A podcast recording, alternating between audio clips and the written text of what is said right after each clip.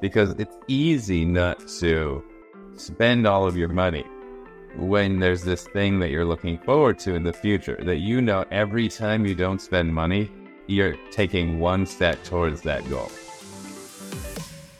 Hi, I'm Terrie Schauer, and you're listening to the Real Estate Investors Club podcast. Hello, real estate fans, and welcome to this week's episode of the Real Estate Investors Club podcast. I'm here today with David Dipong, who's joining me from LA. Love LA. We used to go out there a fair bit. I haven't been in a while, but one of my favorite cities in the States. How you doing, David? I'm so good. We just got through the rainy season, so now the sun's out, 60 degrees, loving it for a winter. Oh, man, we still got snow on the ground here.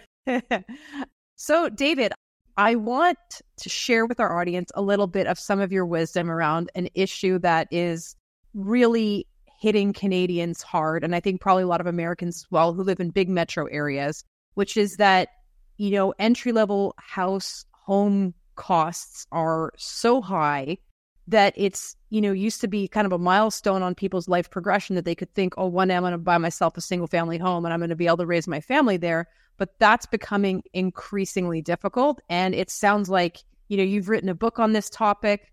What what's your take?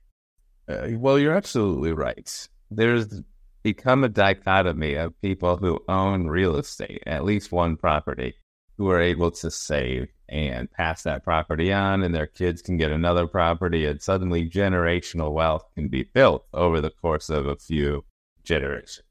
However, because of the markets over the last 20 years and how fast our cost of living has increased, how fast the prices of our homes have increased, you're basically either a homeowner who has a great investment and all those tools at your fingertips, or you're somehow feeling like you're trapped in renting and you just can't see the path to get there anymore. Yeah, I, I definitely think, you know, us, uh, especially COVID had the Canadian market went up. I think it's something like 35 to 40%. Um, and that just put those starter homes, like the property ladder, the bottom rungs on the property ladder have just gotten so high that they're out of a lot of people's reach. And so, you know, we had a little bit of an off camera chat before where you were just telling me, you know, now because of how difficult it's become to do that, people are having to look at the way they do things, look at their finances, and tighten up their games, set their goals like in a more diligent and conscientious fashion to be sure that they're able to actually get there. So, I mean, what does that look like on the ground? Like, what kind of things are you seeing? Honestly, it means living with a little bit more intention earlier than you might have thought you had to. So, oftentimes, I end up working with clients for years before they're able to purchase their first home. And we have to do some sort of a combination of down payment assistance, grants that are offered by the local government, creative financing to help people be able to afford their mortgage. And the higher prices go, the longer that time frame of preparation becomes. So I'm finding out that I have to reach people in their 20s if they want to buy a home by their early 30s. I have to reach people in their early 20s if they want to buy a home before the end of their 20s. I have to reach people and teach them a few simple ways that'll reduce their cost. In LA and in most of America, your credit score is uh, the biggest factor on your monthly payment because of your interest rate. Well, most of our youth isn't taught how to maintain that credit score, and you can your the cost of buying a home can increase by 20% if you have poor credit versus good credit because you'll get a six and a half percent interest rate versus an eight percent interest rate. Well, through saving through better financial education, through giving people the information earlier, we're sort of opening up a path for these younger people who maybe don't think they can afford to buy in these new markets to buy something, to buy that first starter property, the investment property that it, that's going to grow into enough equity over the course of the first 10 years that you own it to buy the home to buy the, the 20 to 30 year forever home, the one where you raise your children, because real estate doesn't slow down. And when you look at the minimum it takes to buy something anywhere, that rarely comes down. The, the maximums generally fluctuate. The luxury properties generally fluctuate. But if you're looking at an area with a good school that you want to live, that, you know, the cheapest thing you can buy is a million dollars and that thing still needs work. Well, buy, you almost have to be able to get on board with that and say, we're going to find a way to buy the most affordable thing. And just by nature of the market in a few years, just like you said during COVID, we'll end up with 30% more equity. If we can only figure out how to make it through this first five year period where buying might be uncomfortably more expensive than how we were renting. Mm-hmm. Yeah, no, it makes perfect sense. And, it, you know, actually, these are conversations that I'm having more and more with, you know, some of my coaching clients. I I have people who come to me from Toronto is probably the most overpriced, you know, market in Canada that because the average property or even cheapest property in that city is out of reach of the first step that a lot of people can make, my advice ends up being go and invest in a secondary market and, as an investment and maybe continue renting. And then, you know, eventually, once you've built equity in that investment property, it's allowed you to get onto the property ladder. And then by a process of stepping stones, you can kind of, you know, walk your way then where you might, if you want to use that capital at some point to buy a home or either to rent something nicer in the market that you live in, that's also an option once you've generated that uh, cash flow that's going to allow you maybe to extend what you're nine to five job would allow you to do. But I'm curious, David, like, I, you know, one of the things that struck me was you're talking about having to reach people earlier. And I think, you know, that's so true in that, you know, maybe for us, I don't know, you know, what age you started worrying about home ownership, but like when I was at 20 years old, that was not something I was worried about. I, I worried actually about investing long before I worried about buying my home. But I think for a lot of people, that's like something that happens by the time they're 30. But so much of the water has already passed under the bridge by then that really what you're saying is people need to start preparing when they're quite young with this goal in mind because it's something that's going to take them 10 years to be able to attain. Is that is that correct? Yes because look at the average course of a person's life. They get through school they go to college they have some amount of debt they get a job that pays them better for their education and then they immediately say, okay, well, I'm going to invest in my 401k, my company match, my whatever investment tools. Up in Canada, we call it it's RSP. It's so 401k. Yeah. Oh yeah. so, alongside that conversation needs to be if you intend to buy a home when you're 30, even if that is the age that it first becomes accessible, here's what properties are worth now. Based on the last 50 years of data, the last 30 years of data, here's what they could be worth then. Here's how many, here's how much money you'll need. And you can start establishing a, you know, I'm going to save one or $200 a month for these next five years. If you have to, you're going to look at programs that can help you in your area. You're going to see, okay, if I want to invest in myself, I need this type of life, if I want this quality of life, this home, this area, here's what I need to get my income to. Here's what I need to save. And you can start if listen, if you decide after working towards that goal for a few years that that's just not the goal for you anymore, that's great. You're still miles ahead and you can make another decision. But the issue that, that you're primarily facing now is that people get to 30 and they start about, they're having a kid and they start thinking about home ownership.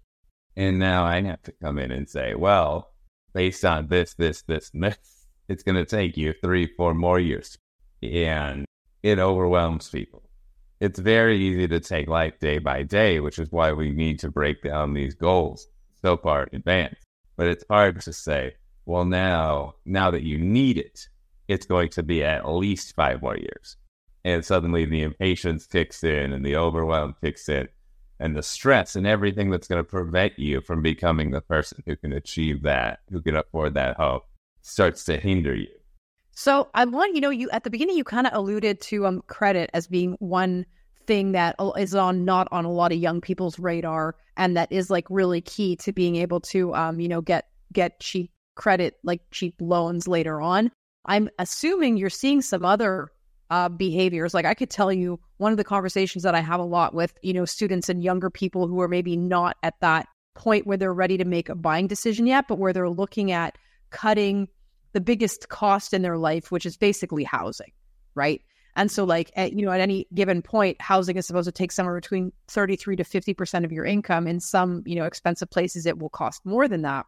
But because of the size of that expense, you know, one of the things that I advise people to do when they're younger, which is what I did when I was younger, is house hacking, right? And whether it means having roommates, whether it means renting a bigger place and portioning out those rooms, or, you know, having a property and maybe Airbnb, Airbnb being it part of the time, like whatever you can do to cut that housing expense is you know another thing that young people can do to help build that down payment money and kind of get them thinking like an investor even when they're not ready to start investing.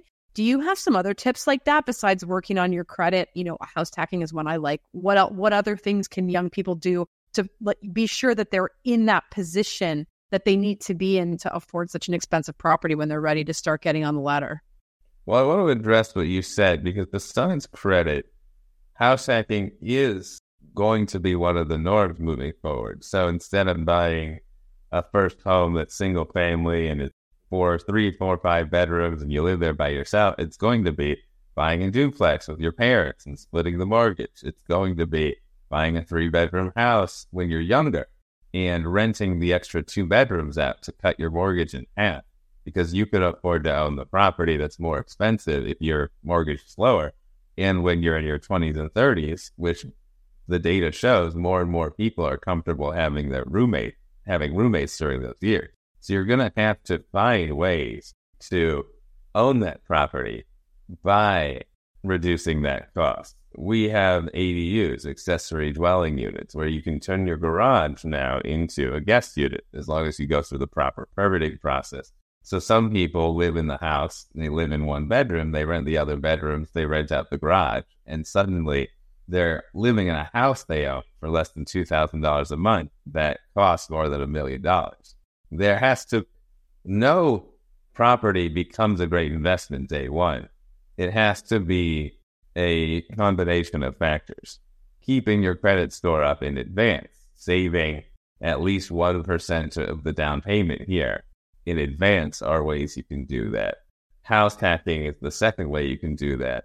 And then further looking at the data, getting a professional like me or like a broker to provide to you all of the information you might ever need to buy a home. You don't have to buy a home now, but if you get all of the information and it will give you the chance to make the best decision for your family. It'll give you a chance to sit with it for a few months, a few years, and break it down to the most minute details and say, okay, instead of having to buy a home, and having to save forty thousand dollars for a down payment and having to do all this.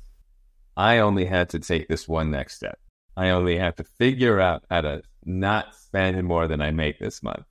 And then once I'm comfortable not spending more than I make, I only have to figure out how to save an extra $100 per month. And then over the course of years, you can turn those success habits into, well, now I live under my means and I save $500 a month and I live with room and you're full speed ahead towards investing. But it's not going to be, there's a magic pill. Now I just, unless somebody gives you the money, it's going to be a combination of all of those factors. And then what I recommend to my clients is, yeah, you have a great rent control apartment. Sure, keep it. Put a family member in there. Figure out how to have that. But your first investment should be in a place that has the highest percentage of growth. If there's a city near you that businesses are moving into, that they're building transportation for, that they're the county, the city, the state, wherever you live is investing a lot of money into over the next 10 years. Even if that part of town isn't as nice as you might have wanted it, or it's a little more, let's call it sketchy than people would like to have it now, those are the areas that 10 years from now you look at and they, the 100% in value has gone up. You get most of that in the last five years after a lot of the development is done. But you have to be looking at this as the long term investment that it is. It's not, I'm going to buy a home and sell it in two years and sell it in two years and make a lot of money a year. It's where can I buy now that makes the second property possible? And where can I buy the second property that makes sure the investment's going to always pay me back later. You know, it's it's a ten year pro- rotation, one property, two properties, three properties, and then if you've done it right, your kids, the next generation, will have one or two properties that are paid off that they can turn into four properties without having to work half as hard as you did to create these tools to build that wealth from scratch. Did you know the Real Estate Investors Club podcast is starting a mastermind? Imagine having the power and the knowledge that's shared in these podcasts in a group setting. You get to have accountability, build a peer group, and also develop a network that's going to help support your real estate goals. Please check out more information at terrieschauer.com and select the Mastermind tab on the drop down menu on the left. Enjoying the episode so far? Have you really been listening to the episode, or has your monkey mind been taking you off in one direction or another? Our mental habits can be our biggest assets or our biggest liabilities as we pursue certain goals. For me, the biggest performance gains have always come from training my mind. In my book, Mindful Landlord, I talk about how you can train your mind and how you can apply some of these strategies to your journey in the real estate field. The book is available on Amazon and also on its website, mindfullandlord.com. Now I'll stop evangelizing for the power of mental training and let you get back to the show. Yeah, I think I think that's like really excellent advice. And you know, like as you're talking, like one of the, the things that comes to mind is what it takes to get into college, right? Put together a college application. If like maybe that's you're not in a family where that kind of thing is taken for granted, right? Like that's not something that you wake up one morning. I'm 16 years old. I want to uh, for us as university. I want to apply to university and like get a degree or get into like a really good school. Like that's not something that you decide one day to the next. That's something that you start preparing for when you're 10 years old and you're like, okay, I want to put myself in a position that when I'm 16, 17, 18 years old, I'm going to be getting acceptance letters from the colleges that I want to go to. And what's happening is that this it's homeownership is becoming the same kind of thing.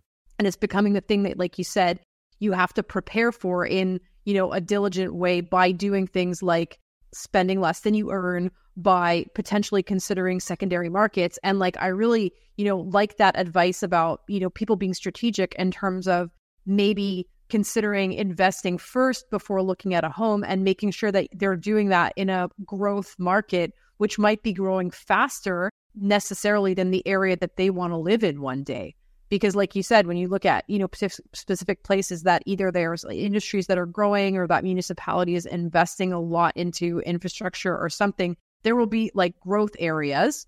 And you with your research you can find that. And by placing your chips in that market when it comes time to cash them in you're likely to have a bigger pile than maybe you know somebody else would if they'd picked something else. So i think that's i think that's you know good good advice. Is there can you is are there other things that you suggest for people to do besides that you know having that kind of investing pattern and like you know house hacking credit scores? What else? The, really the biggest issue i found is that i want to touch quickly on some things you said. The the information isn't there. So just like you said some people don't go to college. Well if they didn't go to college when they have kids they maybe want their kids to go to college but they have no experience with the process or teaching that kids to go to. So when you're buying a home or you're going to college, it falls down to the parents to educate you. And they can only educate you as well as they likely did or their parents educated that. So it becomes about teaching the parents and then getting them more comfortable having the conversations with their kids when they're younger. In our society where I don't want to say we're getting more immature, but we're living longer. And we have things like TikTok and Instagram and all these other things that are fun. And so people, you know, will be living at home with their parents longer. People will be doing things that they used to not do after they were 18 or 21, 100 years ago. You know, you'll still find people living at home in their 30s now. And so there's this combative thing where you need to get comfortable talking about the tough subjects with your family early. And even though they might be out longer, everybody's going to live longer. You're going to own these homes longer. You need to ch- You need to be the change. You need to communicate, and you all need to collectively find the information that you're missing, because the people who have the information have a much easier time going about it. The the second thing is that you really have to. What makes all of this e- easier is there's not really a magic fix for the money you have to save, you have to spend less than you make, you have to invest in your future. What makes that easier is establishing goals And I know everybody talks about making goals, but goals that matter to you. you need to look at the person and the life you want to have. If you want to have four kids, that's great. If you want to be, if you want to marry and travel the world and you never want to have kids, that's great. If you, if cars are what make you happy and you need to figure out how to invest in your life so that you can own a home, you can reduce your cost of living and you can spend that money on cars, that's great. No one's here to judge you. But when you find that goal, when you say, hey, before retirement or before age 55, I want to be able to not work if I don't want to. I want to be able to do this. I want to hit these goals. You have to figure out how to connect with them because it's easy not to spend all of your money when there's this thing that you're looking forward to in the future that you know every time you don't spend money, you're taking one step towards that goal. Or it's easy to get in shape when you're like, I'm going to have a family. I need to be in shape. I need to be able to take care of them. I need to live longer. I have a son coming in April. It's easy for me to make sure that I make that 30 to 40 minutes of exercise every day that's, you know, recommend it because I know it will allow me to be the person I want to be for that. So half of it is financial, but half of it is mental. You have to become aligned with the person that had those things that you want. And then use that to motivate you, use that to get you up in the morning, use that to figure out how to get there. And then there are professionals out there that can help you. You need a fitness, you need uh, you want a lifestyle coach, you want a personal trainer, you want a financial advisor, a real estate broker. All these people exist to give you all the information once you decided who you want to be. Yeah. Yeah, I I uh, I think you're I think you're absolutely right, and I think you know one of the things that on conversation that I've been having more and more now is it's a bit of a cliche now to say you find your why and you know the know know the person that you want to be, but I think like I never really resonated with that question so much, but when it starts being more about you know who are you responsible for and what is the effect of the person that you are and the things that you're able to, you know, provide for the people around you or the doors that you're able to open for them. Like, you know, health is a super easy one because if, you know, you're a parent or you want to you want to have a family or you want to be able to take care of your spouse or your parents into their old age, like having the energy and the health to be able to do that is essential in the same way that you know financially being able to take care of the people around you and you know material you know without without going too crazy like your material circumstances do have an effect to up to an extent on the kind of life the kind of opportunities that you can have. And if if it's important to you to be that person who can you know change maybe your family's path to wealth or change the access that you have to things or get onto that home ownership ladder if for your family that's not something that was you know in the realm of possibility like I think that's a goal that can inspire a lot of people, not necessarily of like, you know, just in the magic wand way of like, oh, yeah, you know, I would like to visit 86 countries before I die, right? Like, you know, not to say, not to disparage that goal if that's like somebody's reason for getting out of bed in the morning. But, you know, I find that when it's a question of framing it in terms of the people that you care about or the difference that you can make in your surroundings, in your community, in your family, like those are really profound things that I think a lot of people can connect with. And what is more profound than connecting that to owning a home to changing your family's financial circumstances? I mean, I call it. I, t- I try to steer away from the big why label more more so than that. It is about living with intent and connecting to your reasons, but I, I prefer to refer to it as living by design. I don't have everything I want. I don't have all of the wealth that I want. I haven't hit the end goal for any of my areas of my life. But if I can figure out how to be that person or one step closer to that person, to those goals every day, not only am I enjoying my life more or one step more every day, I'm also getting closer to those goals. Impatience stresses us that like we don't believe we have enough time to do anything. And that might be true for some of us. We might not hit where we want to hit when we want to hit it, but at least if you're taking one step towards that person, when you're living by design, when you're saying, today I'm going to change this and I'm just going to change this and I'm going to maintain it for two weeks. And then two weeks from now, I'll change one more thing. You get to be, you get to enjoy the process more instead of saying, instead of putting the big uh, comparison of working hard until you retire and then having fun or having fun now when you're young and you want to have fun, but not having enough resources when you retire. You can bridge the gap and say, okay, I am going to invest and do all the things I need to do for post retirement passive income, but I'm also going to enjoy who I am a little bit more every day instead of needing that that joy to be around how much money I can spend on myself right now and how much traveling I can do. It can just be about enjoying who I am more every day. Yeah. And then having the best of both worlds.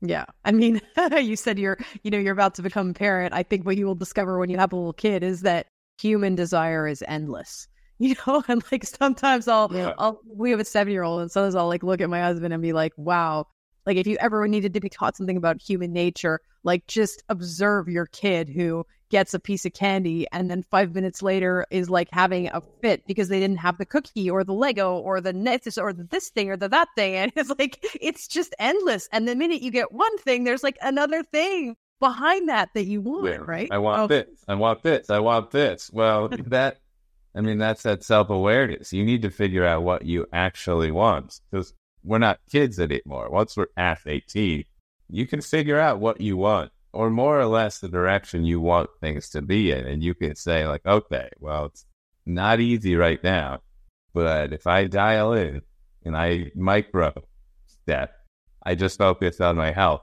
for this year but I take 365 steps in the right direction for that. And then I do the next organization.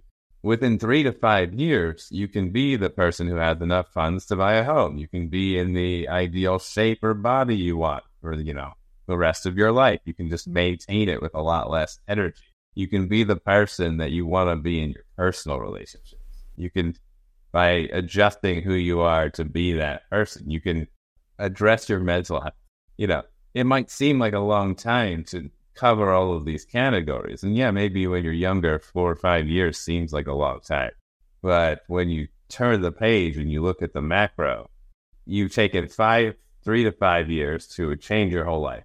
And now you're going to live the next, you know, you're 23, you're 25.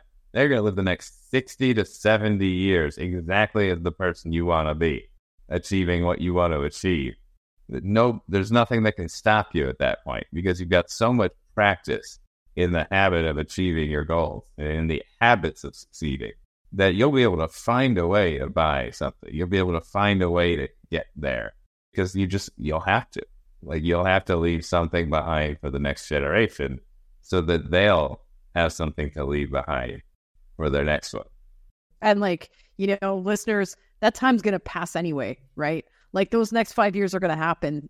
And if you use them wisely, you know, as David's suggesting, which I also agree with, you know, making those incremental improvements to strategic areas of your life to, to, to, you know, stack up some of those rewards and have you then make progress in the direction you want to make it in, like that time's going to pass. So it's a question of how you use it.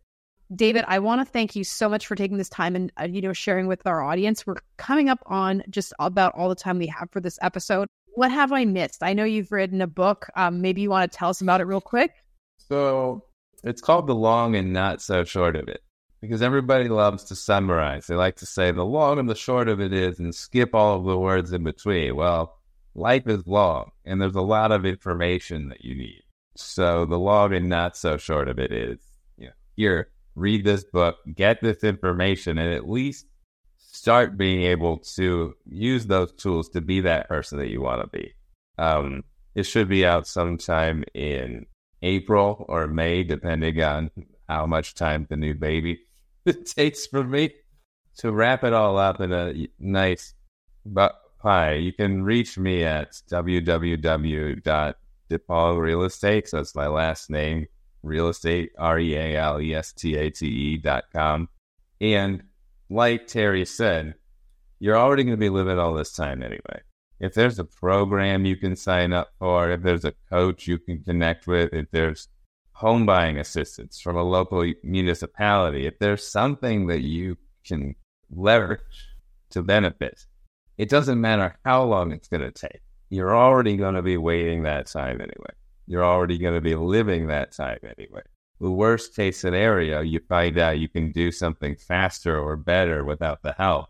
Best case scenario, you get the help when you need it and you could actually afford to do buy that home. So it's just about leveraging your time because it's the most important and limited resource that you have. I uh, couldn't have said it better myself. David, thank you so much for joining me today. Obviously, all the links that you've uh, mentioned will be in the show notes. I'm assuming that you're taking pre-orders for the book, so you know you yes. can provide that information as well. We'll drop it in the uh, in the show notes. David, thank you again. And uh, real estate fans, be sure to tune in next week for another episode of the Real Estate Investors Club podcast.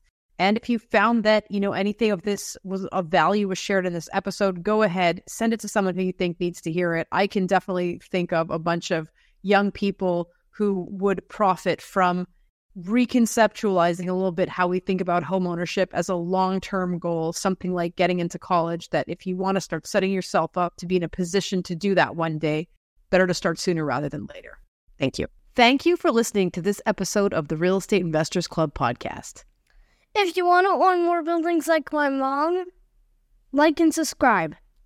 And share this episode with anyone who you think could profit from it.